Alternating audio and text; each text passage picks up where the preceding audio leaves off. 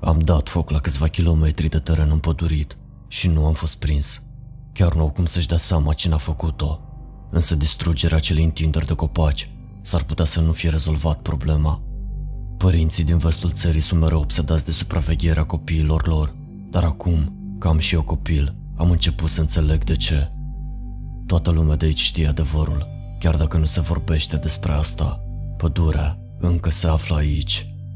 În timp ce orașele au devenit fortărețe, bastioane ale omului cu ziduri înalte, pădurea primordială care a acoperit lumea timp de milioane de ani este încă aici, peste tot în jurul nostru, în vestul țării. Ne înconjurăm casele cu ierburi, tufișuri și copaci în încercarea de a o potoli.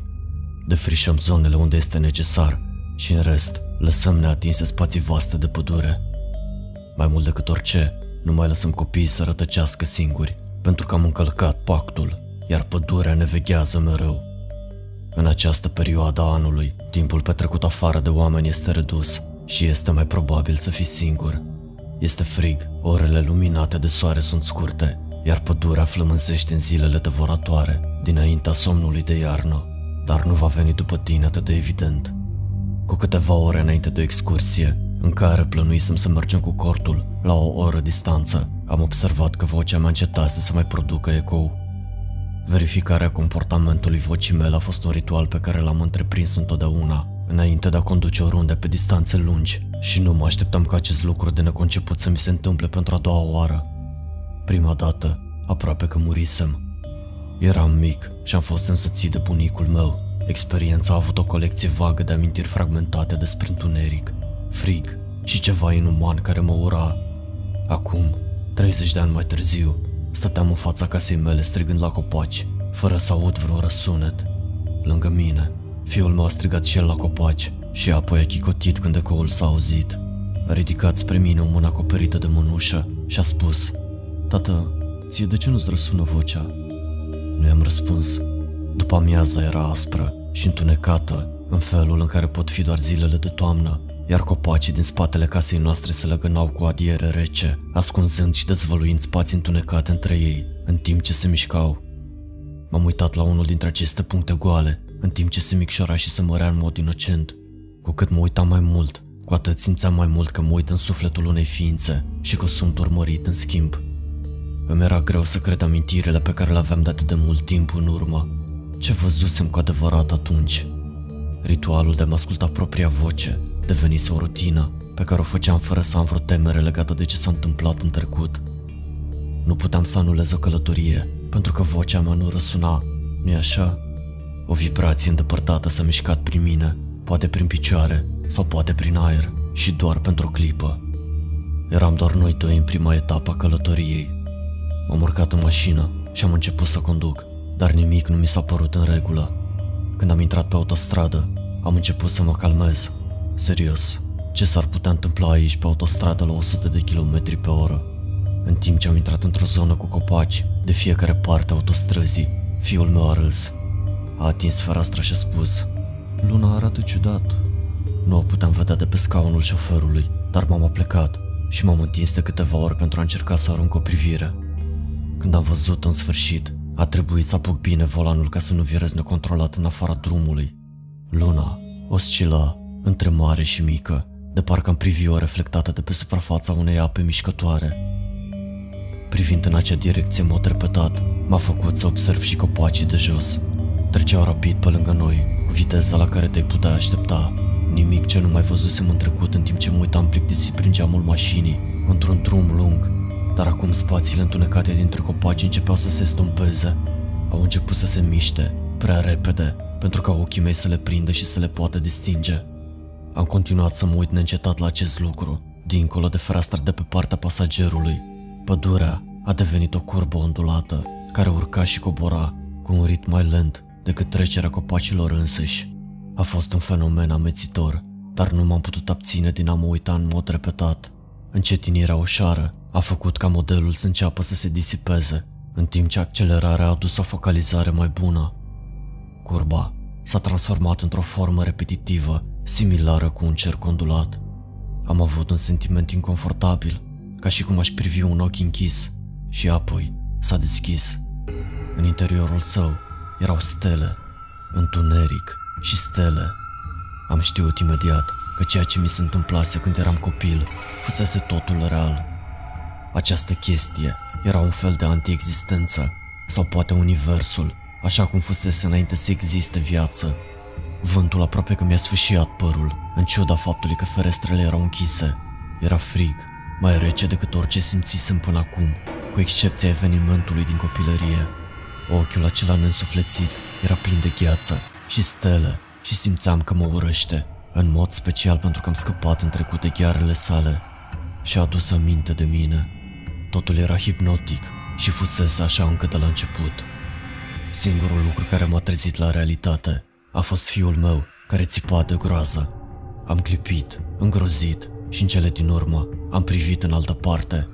Vitezometrul era blocat la 190 de km pe oră. Căutând viteza potrivită pentru a percepe această poartă în formă de ochi, accelerasem cumva dincolo de linia roșie a vitezometrului. Mașina s-a cutremurat în jurul nostru, iar fiul meu a fost pe bună dreptate îngrozit. Dar nu trebuia să încetinesc. Acesta a fost lucrul pe care mi l-am amintit de acum 30 de ani.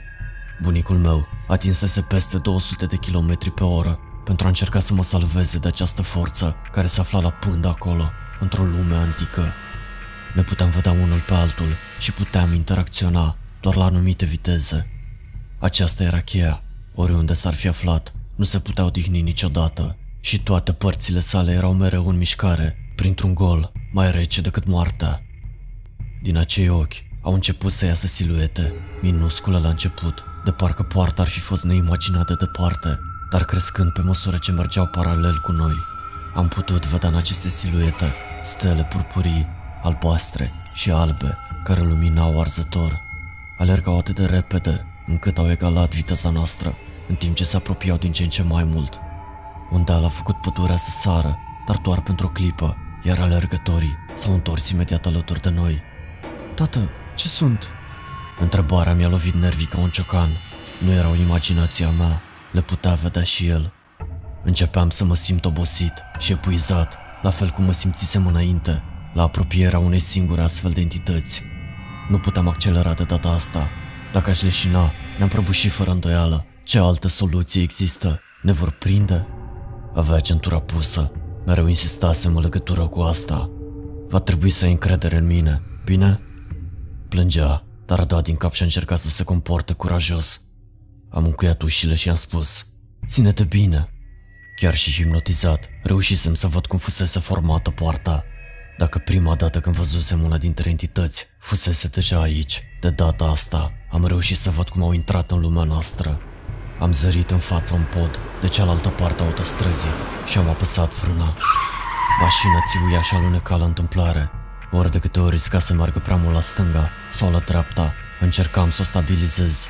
Totuși, frânarea a durat o veșnicie, iar alergătorii au venit peste noi în câteva momente, înfigându-și ghearele în uși. Cerul nopții părea o nepastă pe ferestrele noastre, în timp ce siluete pline de stele loveau cu putere geamurile mașinii. Am întors mașina, am călcat accelerația și am sărit de pe pod. Ieșim direct în traficul care mergea în sens invers. Un fior mi-a acoperit simțurile, dar am accelerat în ciuda traficului care venea spre noi, câștigând viteză cât de repede am putut. Mașinile au claxonat una după alta și s-au îndepărtat din calea noastră. A fost ciudat faptul că am fost singur de cealaltă parte a autostrăzii, parcă ar fi așteptat ocazia perfectă. Sticla geamurilor era împrăștiată peste mine, fiul meu țipa, dar eram concentrat asupra luminilor din portul mașinii. Întunericul mi-a scurs toate celelalte simțuri, dar mi-am păstrat ultimele forțe vizuale pentru a mă concentra asupra vitezometrului. 190 de km pe oră, tocmai depășind linia roșie, mergând în direcția opusă. Am atins acel număr și am activat pilotul automat. În stânga mea, prin geamul distrus al mașinii, întunericul curbat s-a rotit în sens invers. Formele întunecate au început să se scurgă în fața ochilor mei, lăsându-mă să clipesc și să mă uit în timp ce siluete pline de ură au fost smulse din mașina noastră și atrase înapoi în vârtej, în timp ce acesta se învârtea precum o gaură neagră care a intrat într-un final închis. La fel cum anumite acțiuni au dus la deschiderea porții, acele acțiuni inversate au făcut ca poarta să se închidă. Am lăsat mașina să încetinească și am mers în derivă pentru o vreme, în timp ce încercam să mă revin. În cele din urmă, m-am oprit și, desigur, o mulțime de oameni sunaseră la poliție Am stat acolo șocat și l-am lăsat pe fiul meu care plângea să explice, până când unul dintre ofițeri mi-a cerut să vorbesc. După aceea, a țipat la mine spunând că nimic din toate acestea nu era posibil și că trebuie să fi fost nebun după felul în care conduceam. Într-un final, când i-am arătat dovada, s-a dat înapoi și a făcut semn partenerului său să plece. Asta este, uh, în afara jurisdicției noastre. Se bâlbâi el. Mă ocup eu de plângerile făcute împotriva ta. Îți urez o călătorie sigură în continuare. Ne-a lăsat să plecăm, din același motiv pentru care m-am întors și am ars acele păduri, două săptămâni mai târziu. Nu este o cicatrice, nu tocmai, dar am senzația că pielea neagră, degerată, în forma unei gheare pe umărul meu stâng, nu se va vindeca niciodată.